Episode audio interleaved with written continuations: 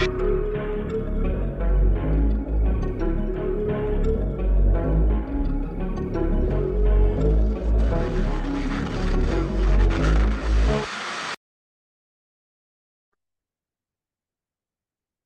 is going on, everybody? I'm your host, Nicholas Willard, and this is Almost Canon. So, how, how's everyone doing tonight? Good? Good. You can't ask for much more than that, right? If you have a story that you want to share uh, with the show, please email us at almostcanonpod at gmail.com. You can also send us a message via Facebook or Instagram also, don't forget to subscribe for new episodes each and every week and leave us a rating and review so we can beat that system that's hell bent on keeping us independent podcasters down in the dirt. You know, I, I for a couple episodes there, I was on this this this kick of reminding people to rate and review, but you know, I just hate harping on it. You know, I don't want to keep you know, rate and review the show, rate and review the show. You know, but it, it, it it's important. So please rate and review the show. I mean, not a whole lot of people seem to want to rate and review, but it, it really is a, a whole hell of a lot of help. So this this is our first episode of Almost Canon that's being released in October. It's that time of the year that everybody loves to hate. You know, I you always hear people talking about how fall's their favorite time of year. You know, get to wear sweatshirts, the leaves are changing, you got cold mornings and warm afternoons and you know all this all this crap well you know i like autumn i like fall just as much as the next person but i hate winter i hate it i do not know why i live somewhere where it's totally possible that we get several inches of snow in the next couple weeks why do i live where i live i don't know but I tell myself every year that I'm going to move. I, I don't want to deal with this again. Another winter, more snow. This is not something I want to deal with. And then spring comes around and I'm like, oh, yes, I love it. I love it here. This is why I live where I live. Yay. Well, spring and summer, they only last so long. And fall, while it is a very nice season, it's also a very short season and it reminds us that everything we loved not so long ago is dying all around us. And pretty soon we will be in over our heads with snow. But anyway, you know, nobody wants to listen to me talk about about snow in winter because the fact is it's still fall. We still got a couple weeks of prime fall weather and probably the best part of fall, which is, of course, Halloween. I personally treat October, the whole month, as if it's Halloween.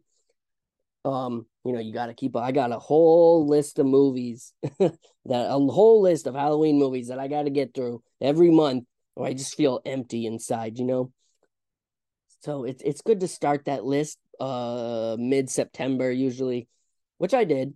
Um, and actually, I think we even dropped a few of those that would you know through the the real to real movie reviews uh what do you want to call it i don't want to call it a podcast you know maybe you know, i'll just call it a podcast within a podcast because I, I, guess that's kind of what it is but but yeah so what did we do we did it which i i actually personally see that as a summer movie but uh we did Pet Sematary and we have ginger snaps coming up next that's the next movie on the list um and for those of you who haven't seen ginger snaps I totally recommend that you go and watch that movie when you're done listening to this episode.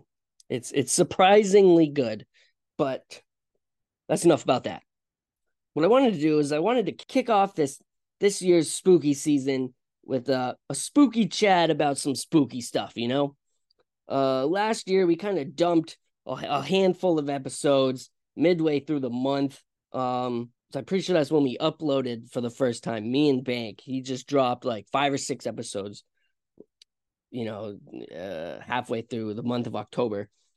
I think we released like deep dives on werewolves and vampires, black eyed kids, um, you know, like Dybbuk and the the Dybbuk box. But this year I wanted to add, you know, a little more structure I was hoping that these next few weeks would would at least resonate with with some of you. You know, I want I had I have some some fairly spooky episodes coming up, um, and I also wanted to mix in a couple of these these you know classic Halloween movies uh into the mix. So we we like I said we have Ginger Snaps that I'm going to be dropping.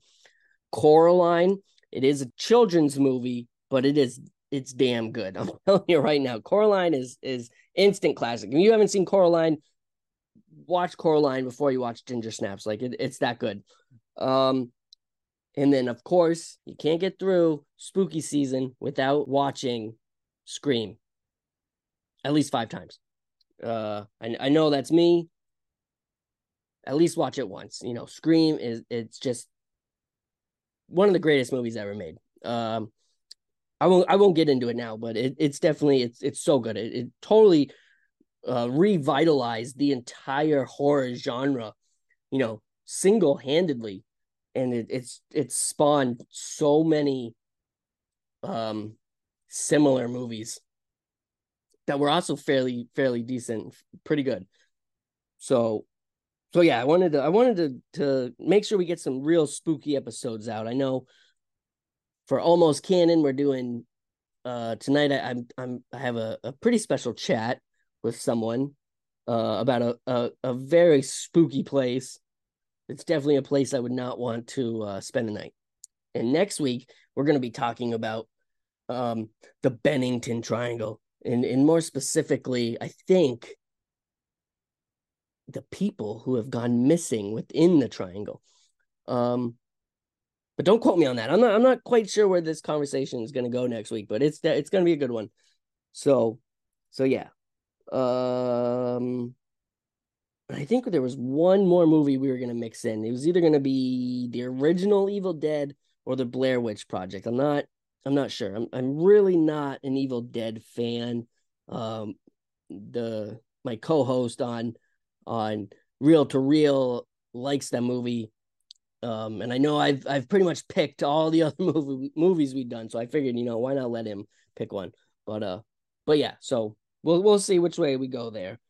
Now, like I said, I wanted to kick off this year's High Holy Spooky season with the Spooky Chat, a talk about one of America's most darkest haunts, the Hinsdale House. You know, in one way or another, you've probably heard stories of the Hinsdale House and if you haven't heard stories of the Hinsdale House, you've definitely, if you're anything like me, and probably most of the people who listen to this show, you've definitely seen stories of the Hinsdale House on, you know, TV, you know, on on those shows on Travel Channel or or Sci-Fi Channel or, or whatever, and you just you just never realized it.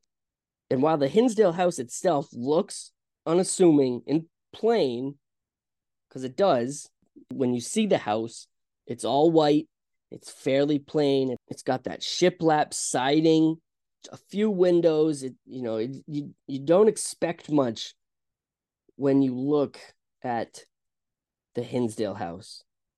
Um, so while it may look unassuming, it is anything but. The Hinsdale house is an old farmhouse that was built in 1853 on the outskirts um, of a small community in northwestern New York called Hinsdale. Now, I found this quite interesting, being from where I am, southern Vermont. You cross the river in, into New Hampshire. There's a small town there called Hinsdale. And apparently, Hinsdale, New York, is named after Hinsdale, New Hampshire. You know, I just found that interesting, seeing how Hinsdale, New Hampshire is pretty much where the drive in movie theater is. But uh, but anyway, the Hinsdale House built in 1853, and like I said, it's not one of those big old mansions that you'd expect to be haunted, like like maybe the the Winchester Mystery House or or Rhodes Hall, you know, one of these big spooky mansions. It's it's it's not like that at all. Instead, it's just a small two-story farmhouse. You know, it's got a couple bedrooms upstairs, all the rooms you'd expect to find downstairs, like a kitchen, a living room, bathroom. But what it lacks in square footage, it makes up for in dark and some even say demonic entities. death has been a regular occurrence since the Hinsdale's house construction in the mid 19th century. Suicides, executions, and even murders have been committed on the property's grounds, all of which seem to have culminated in the violent haunting that occurred back in the 1970s and, in a way, never stopped. Paranormal investigators now flock to the location, hoping to experience just a piece of the action and have uncovered some very interesting things. Some have even found evidence to suggest that a mysterious darkness reaches out from the woods that surround the house, woods that are said to be the final resting place for dozens of Seneca peoples. This dark entity is thought to breathe life into the horrors that wander throughout the Hinsdale house, feeding the shadow people and oppressive forces with an energy that grows heavier and heavier each year. So tonight, we'll be talking with the one man who no doubt knows more than anyone about the Hinsdale house because he owns it. He's a man who grew up in a haunted house as a child and a man who's continued his fascination with the unknown and the paranormal to this day. His name is Daniel Klaes. Daniel is much more than a simple paranormal investigator. He's a producer and an executive producer of both film and radio shows. He's the publisher of Haunted Magazine, as well as a husband and a father. But that's enough of me running my mouth about something I really don't know a whole lot about. So let's jump into this conversation that I had with Daniel and let's find out a little bit more about the Hinsdale house.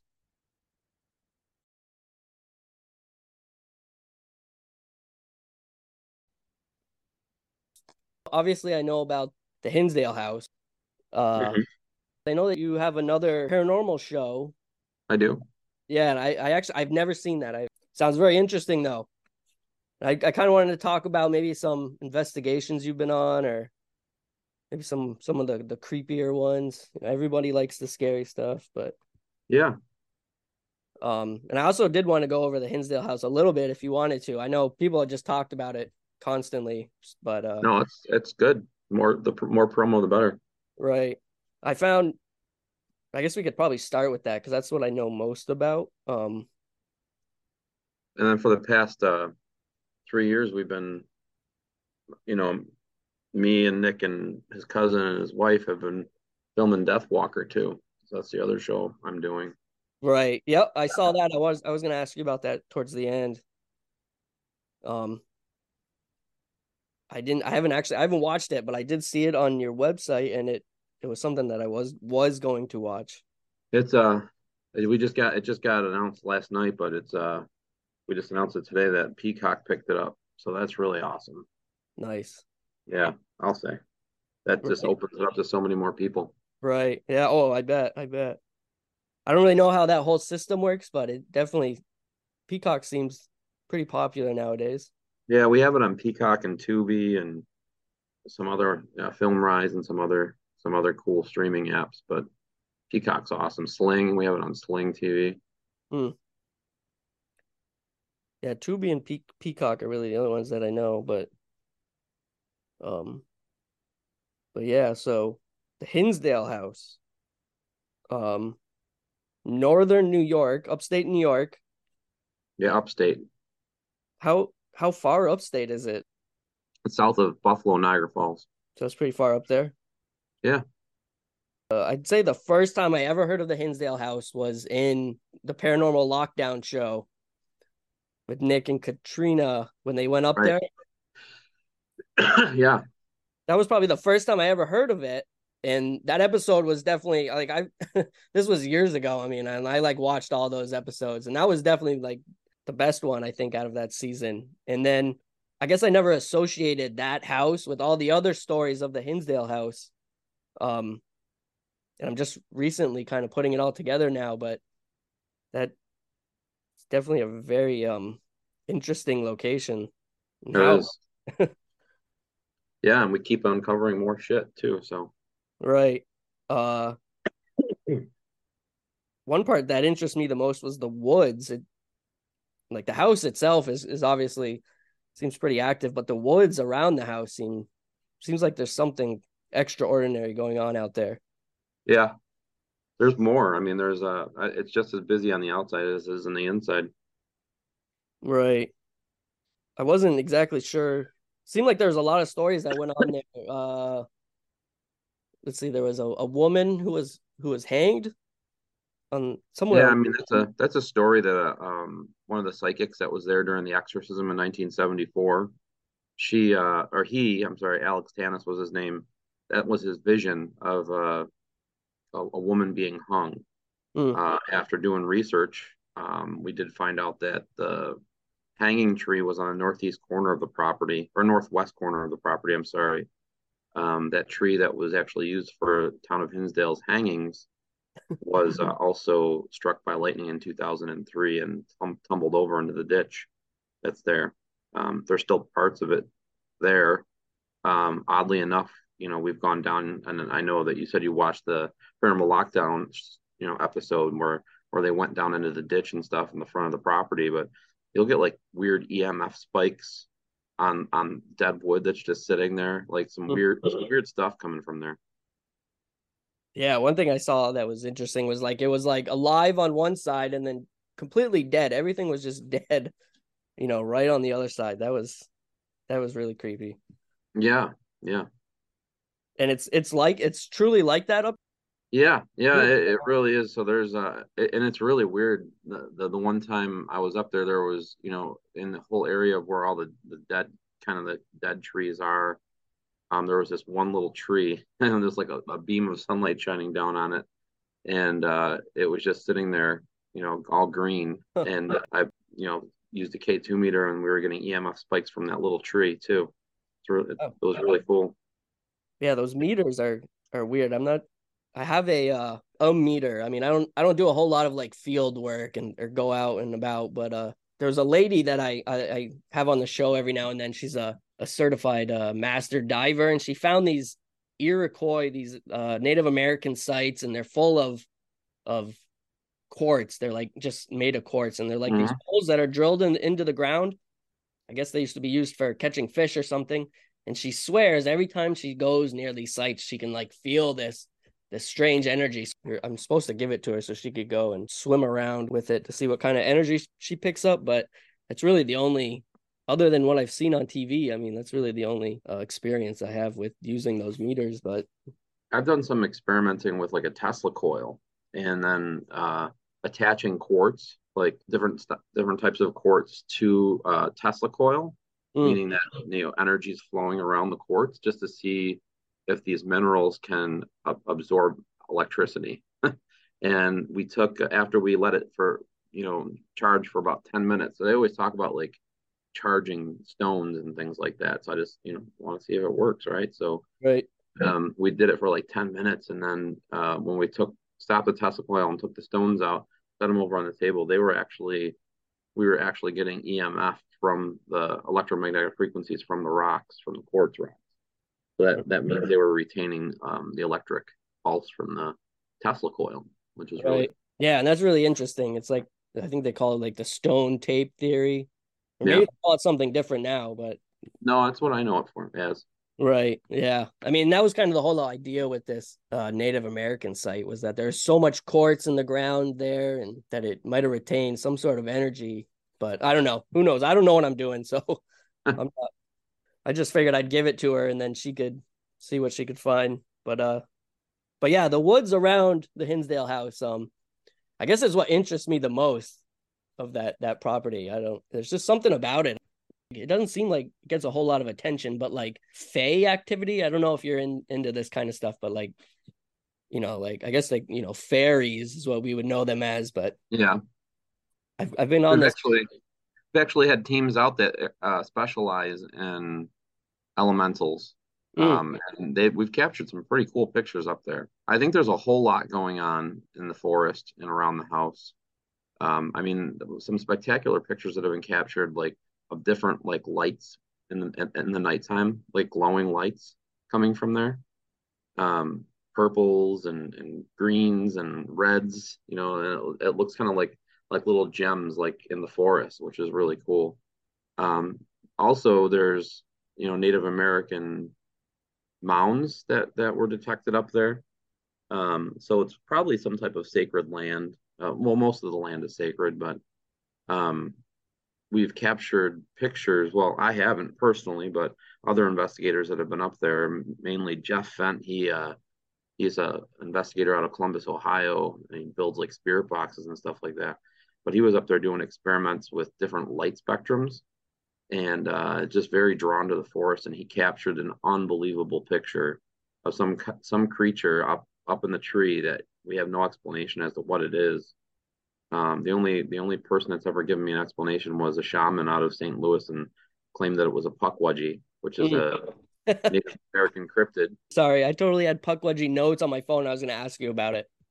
oh, did you? Yeah. Yeah. So uh, it, that's what they said it was, and, and, it makes sense if there's Native American burial grounds up there because they're protector of those grounds. Mm. Um, but that's the story of the cryptid, you know, of one of the cryptids up there. Right. Yeah, I mean, I know a Pukwudgie has like uh you know, you think of elves over in Europe or like uh Iceland or something, and a Pukwudgie is I think of it as a you know the same exact type of creature, just right. part of the world. But uh, but yeah, that, I mean, I it totally from all the stuff I watched, and I watched a bunch of other Hinsdale House documentaries of in, with investigators. I don't even I don't remember who exactly they were, but it always seems like the the energy is coming from the forest, and it's like whatever is inside the house is just being fed by you know these ener- these darker energies in the forest making whatever is in the house even you know more stronger could be i mean the house was the house uh, was put there so some of the stuff that's there, we believe could be like ancient spirits, you know, spirits that have been there before the house was there. Right. Yeah, I got here. It was built in 1853. Is that right? That's right. Yep. yep yeah. So been there for a while. Definitely a while. Yeah. Can only imagine I mean, what the land looked like back then, you know? Yeah, I have pictures um, from like the 1970s and the 1950s, 1930s. um, and it looks completely different, you know, like some of the forest. I mean, it's a young forest behind the house. And uh, at one point, it would it just looked like it was a big hill, you know, like it would have been all all those trees would have been gone. It would mm. just been like a, a hill. Because I have a picture of the house from like, you know, the 1950s from the hill, right? And I tried to mimic that picture from up on the up, standing up on the uh, forest back, back where the forest is, and all around is just all trees and brush now. You know, the apple trees were planted. There's different fruit trees that were planted, and it's uh they're all you know they're all overgrown now. They've not haven't been maintained, but the, the deer like them. Brings a lot of animals out. Right. Have you noticed any weird activity from the animals? They like seem skittish or scared? No, not not really.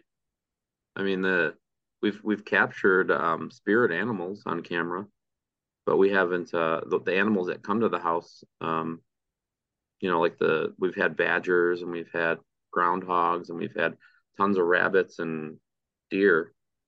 Um, they like to graze on the property and the land and eat the eat you know eat what's there. So, hmm.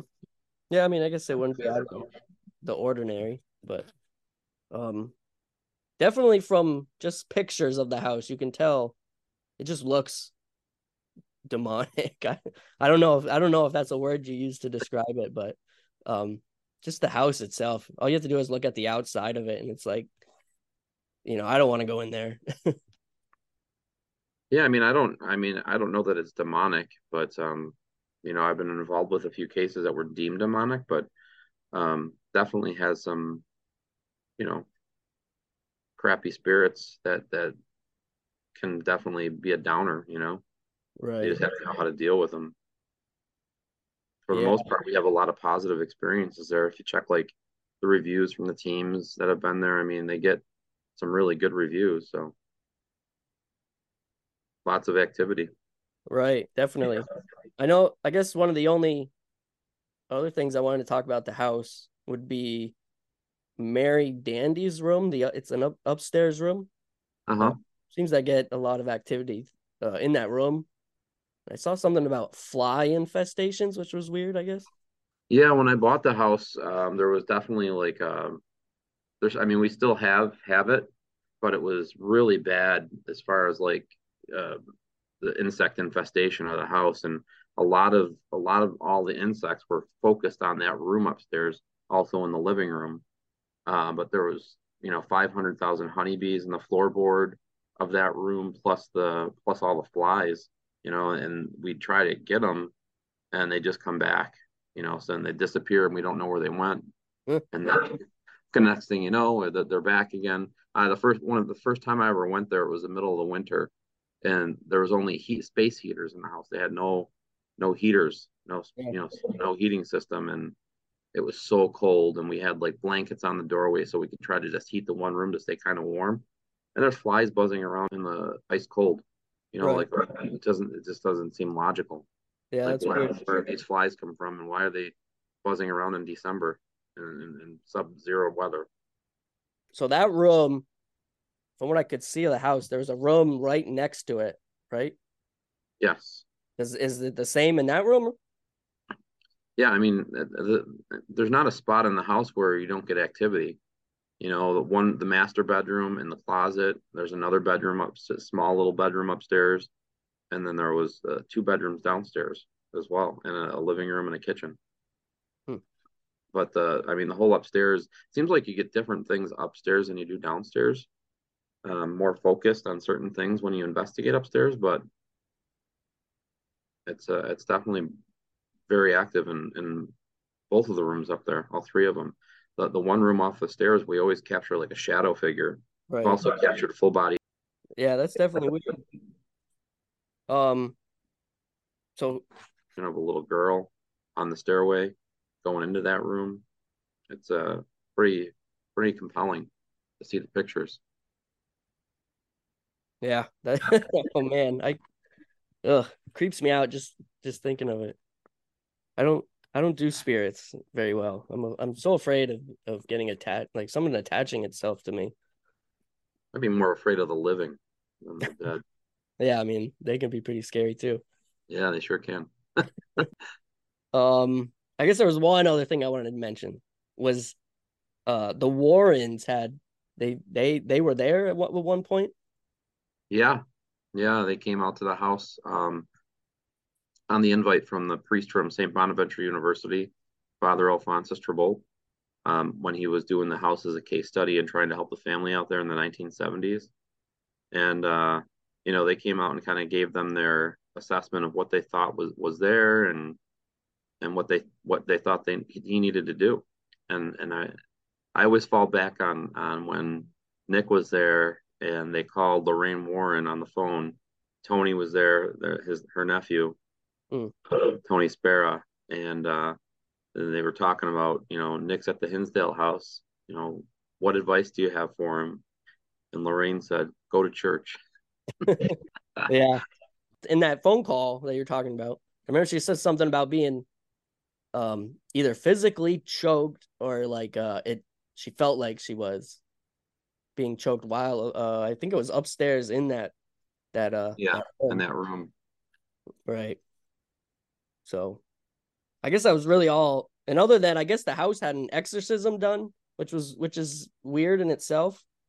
Yeah, it was a structural exorcism on the house itself, uh, to try to rid the whole house of of the energies that are that were there, and uh, it didn't work. Uh, they they tried doing like a house blessing. There's been there's been another exorcism in the house as well. There was a a gentleman that was investigating there before I owned it, and uh, there was a priest from Niagara Falls that had to come up to, to do an exorcism on this guy that that was investigating there that that was getting taken over like a like a possession case. You know his eyes turned black and i mean these are just the stories from doing an interview with the priest. And then uh he exorcised what was ever trying to attach themselves to him. And uh he was okay but he hadn't come didn't come back to the house after that. I don't blame him yeah, I mean that's. Well, I think a... I think I think a lot of it has to do with um, your perception. I mean, if you open yourself up to something like that, a lot of people come in and and test those waters, you know, really try to test those waters. Right. And it's, uh, you know, you got to know what you're doing when, when you do something like that, and right. don't go, don't don't do it alone, ever. Yeah, I mean that's definitely smart. Never know when you're gonna have to like get pulled out, you know. Right, right. I know one thing we cover here on the show a lot is is intent. Um, oh yeah, the intent behind something. It seems to be the what gives it power. You know, whatever whatever it is you're doing, it's the intent. You know, for sure. Um, I like that. Yeah, I mean, I, I guess I don't I don't know if you're uh Christian or Catholic or any you know of any religions. I'm not particularly religious. So one question that comes to me an awful lot is um why is it that you know you hear all these stories of exorcisms by all these priests and how it's worked for hundreds of years? You know why is that? Why why does that work if you know is god i don't we don't i don't really this is you know kind of deep. We don't i can take this out if you want but like if if god is god real? Um if he's not why do these exorcisms work? You know if you're you know casting them out in god's name is it the intent behind it is there something else you know is there well, religious magic behind it you know no I, I think a lot of it does have to do with intent and and and how and the energy that you put into it it's not only christianity that has exorcisms i mean there's a right. a buddhist monk that i know that does them there's all you know different religious backgrounds different um, people that come from different levels. You know, I know I know witches that will do them. Uh, and in every religion, there's oh, there's some type of demon, mm. some type of you know bad spirit that uh, you know, and and I think it all lays upon the t- type of same same theory is is what everybody knows with Christianity. Um, the energy and intent that you put into that thing um, can help, you know. And I, and I always say that too, like when you're dealing with clients, like not just the Hinsdale House, but like as a as a somebody that will go and help another human being that's going through something. Um, you know, if if they're if they're Buddhist, I'm not bringing a Catholic priest in for them. You know, mm. it has to be something that's copacetic with their belief system because they have to want it and believe in it too.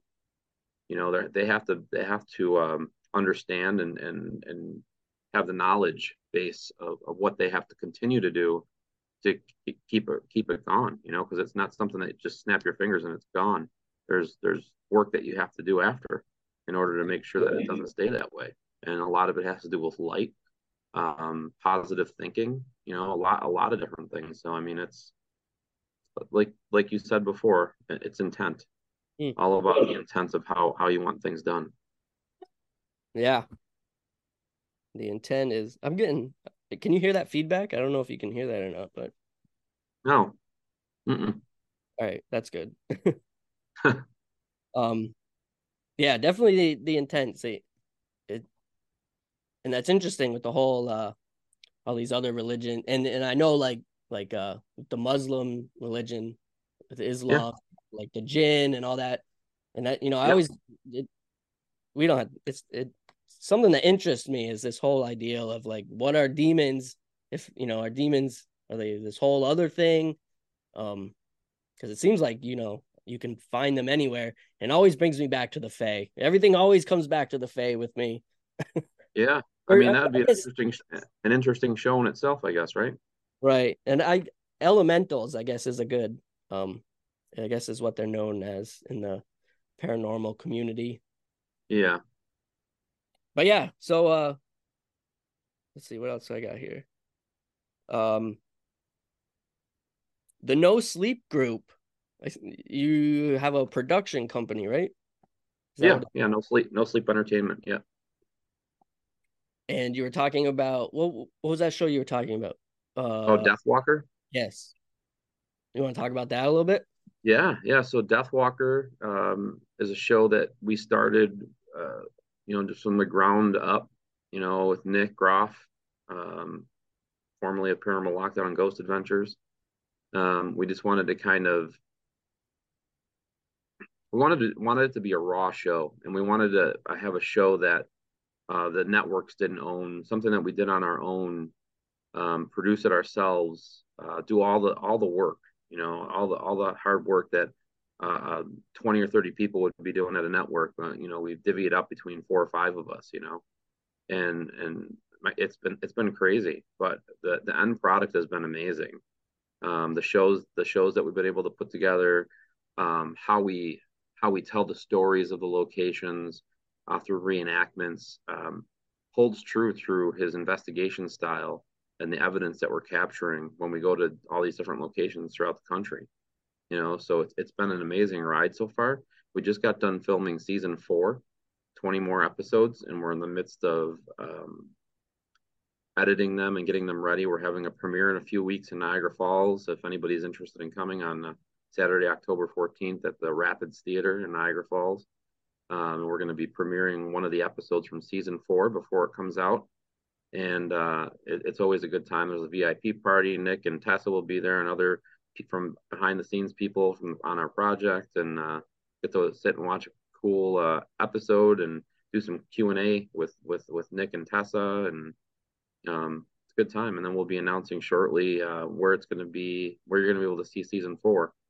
Uh, season one through three are available in the United States. You know, on uh, just announced on Peacock, uh, Sling TV, Tubi. Um, if you have a streaming device, just go to the search bar and type in Death Walker, and You'll see all the places you can watch it for free. It doesn't cost anything. That was something huge that Nick wanted. He didn't want people to have to pay to watch it. So there are free sites like Tubi and FilmRise that you can watch the show on for free. You don't have to pay a subscription for. So it's really cool. Yeah. Yeah, definitely sound sounds it. I uh You better start binge watching it, man. I know. If I was a good host, I would have I would have watched it before now, but it, it it's on my list. I, I swear I saw it when I was searching your surfing your uh your websites there, and it, it definitely looked really good. Um, I know like uh, Ghost Adventures is just like I don't even know what that is anymore. You know, it's it just seems to be just endless. Like, ugh. but uh, yeah, I think we're the complete opposite of what that is. Well, that's good. I mean, you because I you always hear of these shows and these producers and uh, they're doing God knows what with these people running around faking everything and so. Well, the cool thing is with our show too, um, we've been in, we've been able to involve the the paranormal community and experts that um, with UFOs and and different types of cryptids and actually bring people in and give them a chance to show what they can do as special guests on the show. Uh, on top of also bringing in actors and actresses from local and employing them and having them come in to show to shoot the reenactments to help tell the story of the location.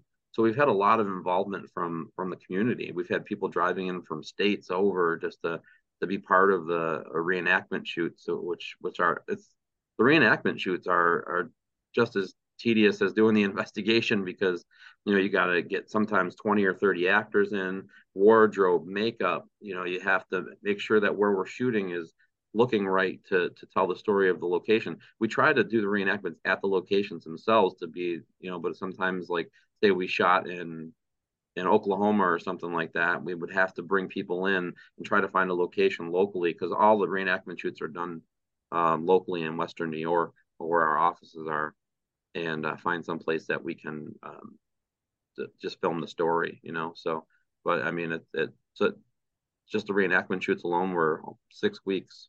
You know, it's it's it's crazy. Mm. Good now, time, you... good learning experience. Yeah, I bet it sounds sounds really fun. Actually, you know, getting all those people involved sounds really cool. Oh, um, and it becomes everybody becomes like a family, like a, it's like a community. Like people that didn't know each other that are coming in, uh, and you know a lot of the paranormal investigators from different teams. You know, they get to come and, and see work with Nick, and and Nick films it. You know, we're filming it. You know, he's there at the shoots, and um, it's it's really cool um, just to to be able to be part of it, and and we open it up to anybody. You know, if you if you fit a description of a a part that we need, and you're interested in, you know, most of them aren't speaking parts, so it's just coming in and kind of do what the director tells you to do. Walk over here look sad you know just little things like that and and with that happening you you become part of the episode. It's really cool. Yeah definitely. That sounds really cool. Um crap i didn't write it down and i forgot.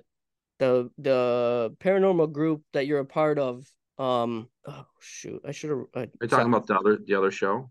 Yeah, and I I didn't write it down. Sorry. Uh, what's Oh, what's that's all right. The go uh so the Ghost Finders is Yes. uh long the, the Ghost Finders is the longest running um independent uh, ghost hunting show in the world. Uh we're filming this is the 12th season. Um it is available on Amazon Prime, uh, also on a streaming network called Paraflix. And um th- this is basically, you know, same, you know, you know, small crews.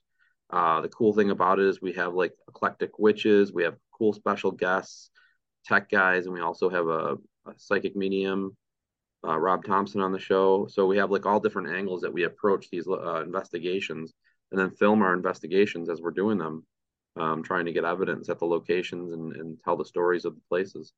Um, I got involved with it in season nine. Um, they came to the Hinsdale house and filmed there, and I just thought how professional they were. And um, then I was invited as a special guest uh, for one of the shoots, and um, then they ended up asking me to be a permanent cast member. Now I'm the host of the show. So, uh, you know, it's uh, it's it's been a whirlwind. It's it's good times. Um, everybody, you know, it's like a like a little family when we get together, and we come from all corners of the earth. You know, California, North Carolina, uh, Virginia, New York, and Pennsylvania. Those are the cast members on the show. So I mean, it's uh, when we come together, it's like like our meeting our brothers and sisters that we haven't seen in a few weeks. You know, it's really it's really neat. Oh, so you guys like everyone kind of flies in from wherever they are to. Yeah, yeah. The, the cool thing about being having an independent show is is uh, we're able to get like different sponsors to sponsor the show, and uh, a lot of that. I mean, we don't make a ton of money on it. We do it for the love of what we're doing. So it's uh, you know, the the sponsorships that we do get cover base the basic needs of the shoot, like our hotels and um, equipment and rentals and and getting us there at home. That's about it. So. Right. Yeah. Wow. Uh, where do you find the time to do all this? So this this must be your full time job. It, it is. Uh, and I also do them. I also distribute Haunted Magazine in the United States and. Canada as well. So I mean, it's uh, it's it's a balance. It really is because family to me is what t- makes me tick. You know, family is the most important thing. And you know, I've got kids, and like I would just before this, I was at my daughter's uh, cheering. Cheering. You know, she was cheerleading for the football team, and uh, being able to be at that type of stuff is, is important to me. And I would put that before anything. Uh, you know, in the paranormal, family is important. You know, and uh, it's what keeps me motivated. Sometimes I'm I'm working 14 to 16 hour days, but in between there, there's a four or five hour stint that I'm doing family stuff. Um, you know, I try to when I do my bookings for like Paracons and and guest speaking and things like that, or book signings, I try to make sure that I space them out so it's not overtaking my life. You know, Mm. um, I also have a lot of great help, um, a lot of people that I've had to trust, um, especially with the Hinsdale House because it's not. I'm an hour and a half away from there. So I can't be there every day. I can't be there to let people in. So I have to trust the uh, assistants and helpers that I have that they're, you know, keeping an inventory of things and uh, keeping me posted on what's going on and uh, helping out with tours and, and helping out with letting teams in that are coming in from out of state and just making sure that everybody's having a positive experience there when they get there. Um, it's amazing. And then I also have, um, you know, help with my stores and, and design work and um, designing uh, different ads and come up with cool ideas to promote uh, Death Walker and Hinsdale House and all the stuff that I'm doing. Um, uh, you know, you have to let the, the the chains loose a little bit, and and you know, I've, I've there's people I've worked with for six, seven years now um, that I just trust. You know, with with what's going on, so uh, you have to be able to have a balance with, with it, and uh, I, I feel like I have a pretty good balance going on. Yeah, that definitely sounds like a lot of work. Uh, It is a lot of work, but it's it's managed. You have to be able to manage things. You know, you have to be a, a good manager of your time and, and making sure that you're crossing your T's and dotting your I's on a daily basis. You know, I was Yeah. sitting at the football game and I was sending out a, a mailing our mailing list as I'm as I'm at the football game. It's funny. Well, it seemed like the perfect time to do it. Right, right. Um, I know it's late, so uh, you have any like scary, any real scary things ever happened to you while you're out filming any of these shows that you're that you do? Oh yeah, yeah. I mean, there's a we're filming a YouTube show at, at an old theater in in North Tonawanda, New York, called the Riviera, and uh, one of the first times I've ever experienced anything personally. Um, uh, the team was down on the stage and uh, doing some reenactment type stuff, trying to get energies to come on the stage, and and they were doing a great job. And I just wanted to, you know, at that point, you know, you just want to try to get that personal experience. You always say, you know, once you see it, then you you you know you can't take it away. You know, mm-hmm. I was up on the balcony in the mezzanine. and I was sitting at the baby grand piano. We had our laser lights up, you know, the laser grids and some cameras going and i'm just i was just sitting there wanting something to happen um, see if and then all of a sudden uh, there was an organ against the back wall and this black mass just came out of the wall. And you know thinking logically you know if this is a shadow the, the laser lights would be going through the shadow but it wasn't wasn't penetrating it which was telling me that this was some type of solid. Um but it wasn't a solid because it came out of the wall right? So there's a lot of things going through my head and it glided right in front of me like a foot in front of me.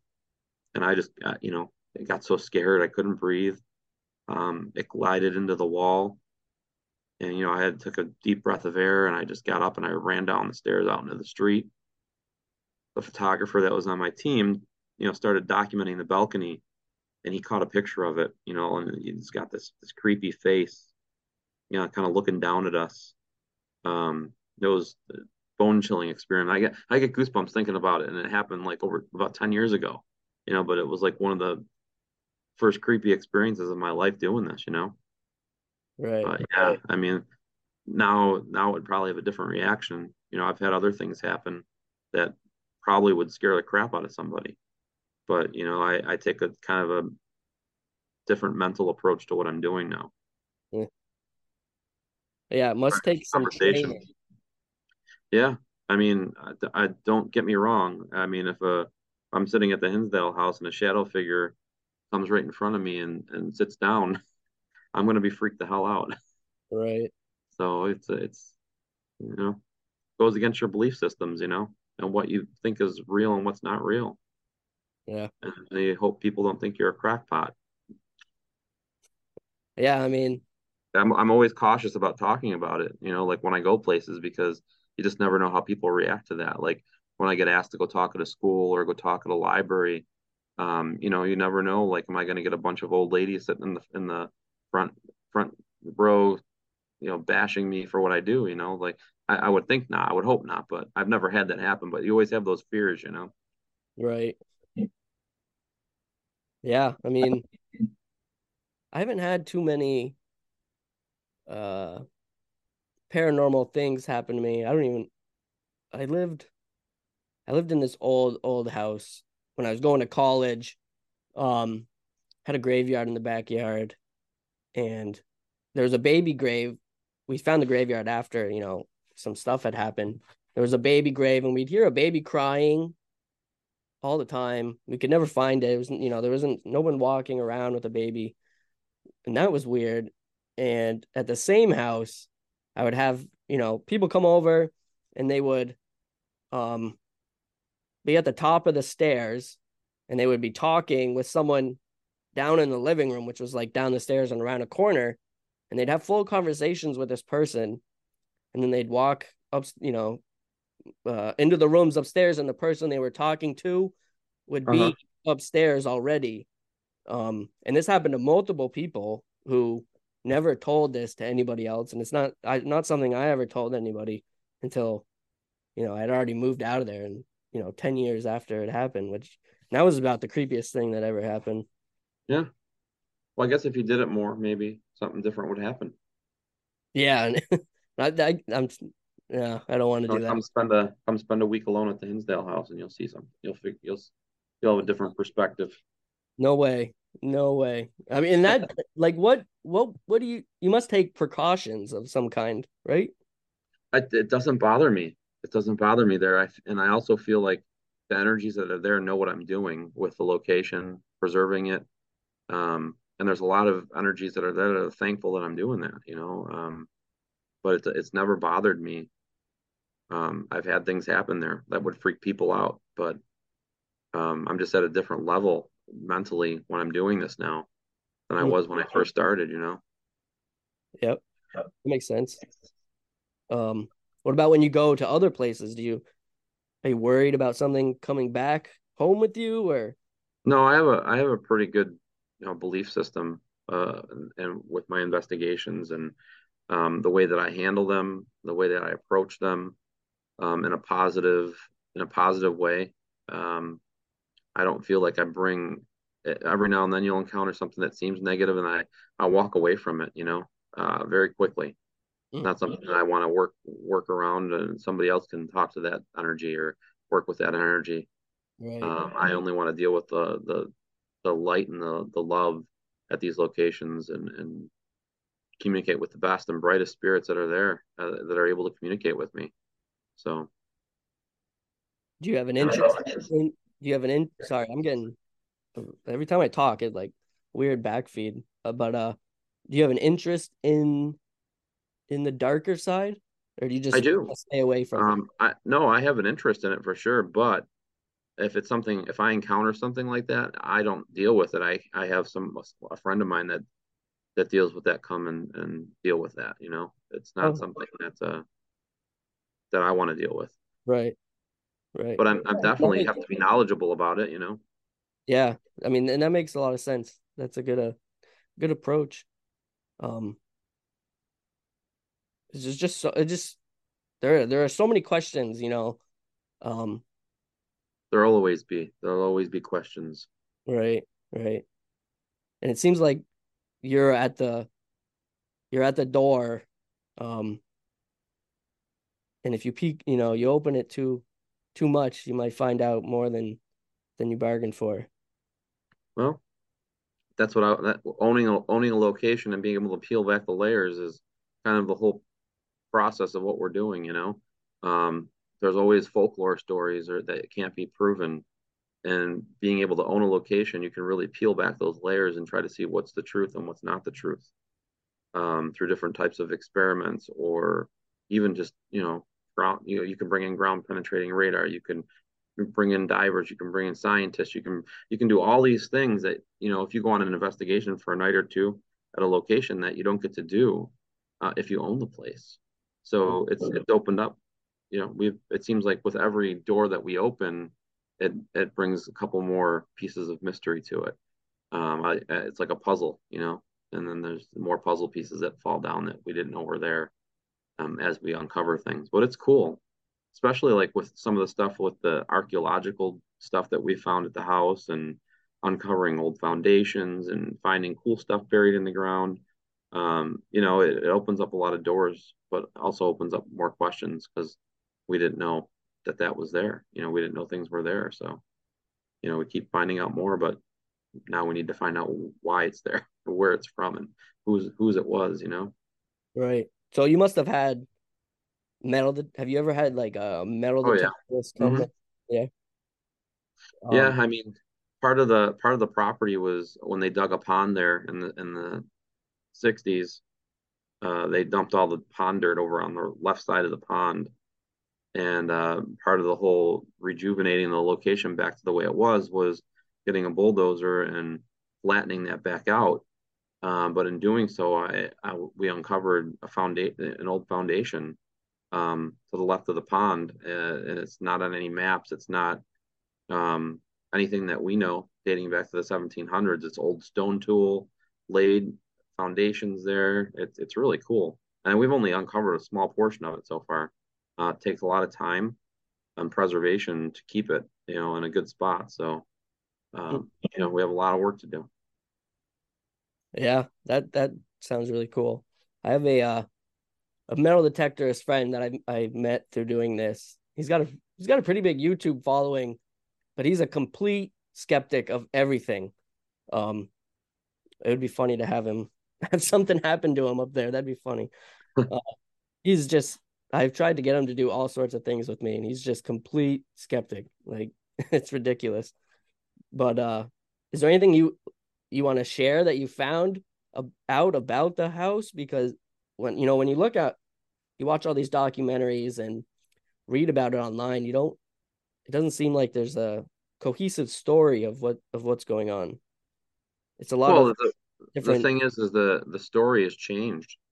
Um, just because we've been able to find documentation of truths of things that have happened there, you know, um, you know, through research. Um, so I mean, yeah, I mean the story since I've owned the house and the story that I told when I bought it to the story that I tell today, it's changed. So that's why I like to keep doing these type of interviews to update people as to where we're at with it, you know. Um, so yeah, I mean it's it's it's really cool. Um, just being able to dive into the location and, and find things, you know. Right. I think one of the the more popular sto- stories is the the brother who shot the the other brother out in the woods. Yeah, yeah, that's. I mean, as far as we know, that's just folklore. You know, something mm. that's been told from from year to year. You know, from generation to generation. Um, what we do know is that there were two brothers, uh, the Everett's brothers. They were Irish immigrants that originally purchased the property and built the the homestead that's there now, uh, 1853, the Hinsdale House. And um, we don't know that they were killing people or murdering people for sure, you know. Um, the one story of the two brothers that were arguing in the back of the house is confirmed, you know, and this happened in the 80s, uh, where he shot his brother because uh, they were arguing over religion. Uh, one went to jail until a few years ago, and the other one's buried in Hinsdale Cemetery. But the the story of the brothers murdering and raping and killing people burying their bodies on the property. I mean, we don't we don't know that that's true or not. And I don't want to pin the two people that were there just because they were brothers and there's a story that they were murderers. You know, mm, that's actually so I, something I haven't heard. Sorry. Also, I mean that when when we tell the stories of the house, we want to make sure that we're giving accurate information to people and keeping people up to date as to what's true and what's not true. We've also implemented like a this QR code tour so like when people are there, if they have questions about like say the room they're in or what may have happened there, um, you can scan the QR code and you can get like an interview with the priest that the exorcism, or you can get an interview with Clara Dandy Miller, who was there in the 1970s that was ran out of there from the failed exorcism and the energies that was were there. Mm. Um, some of the teams that may have captured something, some of the history. So the, the cool thing about doing the QR code thing is that if something changes, we can just go and change it you know, and it updates. So we keep people up to date as far as as what the history is and what's going on and what's true and what's not true. And uh, you know, it's it makes for a better investigation if if you're doing this and you, you want to get to the truth. Starting out with the truth of what we know is true is, is the, the first step. So and that that's that's a really good idea. Um, but yeah, I mean that I guess that's really all I had. Uh, is there anything that you wanted to talk about that we didn't cover? No, but I mean, if if uh, if anybody's interested in uh, learning more about the Hinsdale House or any other locations that I work with, like Wildwood Sanitarium, um, Ghost Finders, uh, Death Walker, uh, events that I'll be at, you know, things like that. My store, check uh, supporting the location, helping us out. It's my name, Daniel Klaes, D A N I E L K L A E S dot com and uh, all the links are at the top and you can learn more about me you can learn more about the locations and uh, and what we do there perfect cool. and uh, thanks for working working with me tonight i know that was probably a pain in the ass but no it actually worked out perfect you know i told you the story before we started about my right. wife's car not starting so you know all things happen the way that it's supposed to i think so yeah that's really weird great perfect perfect but yeah thanks for coming on uh I, I definitely learned a lot. So perfect. Thank you very much. Thank you so much. All right. Have a good one. Bye. All right. Bye bye. So yeah, that was Daniel Klaes. He is a man of of many talents. He's he's got his hand in in several different pots. Um and I wish him all the luck because it sounds like they're doing some some really cool stuff over there, you know, and you almost hope that because he owns this this Hinsdale house that they'll be able to you know, to to get to the bottom of of it, whatever it is, you know. This this mystery of uh you know of what the paranormal is. I don't know. You know, it it almost feels like a like a uh uh like a skinwalker ranch for for ghosts. you know, um the Hinsdale house is just this this crazy crazy crazy place that we've all heard all the stories, we've heard everything there is to hear about the Hinsdale house.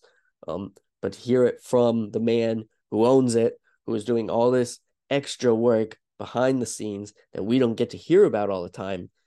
Um, it's pretty exciting, especially and he, he mentioned it real quick, especially this thing about a, a foundation that they had had accidentally uncovered while trying to to flatten out this this dirt that that had been dug out of the pond you know this this mysterious foundation it it, it definitely piqued my interest when when he said that. I should have asked him about it some more um but you know it, it, i instantly got like a, a curse of oak island vibes you know they're digging up all these weird stuff out of the swamp you know um but yeah that that's that that was daniel klaes paranormal investigator owner of the hinsdale house and he definitely sounds almost canon to me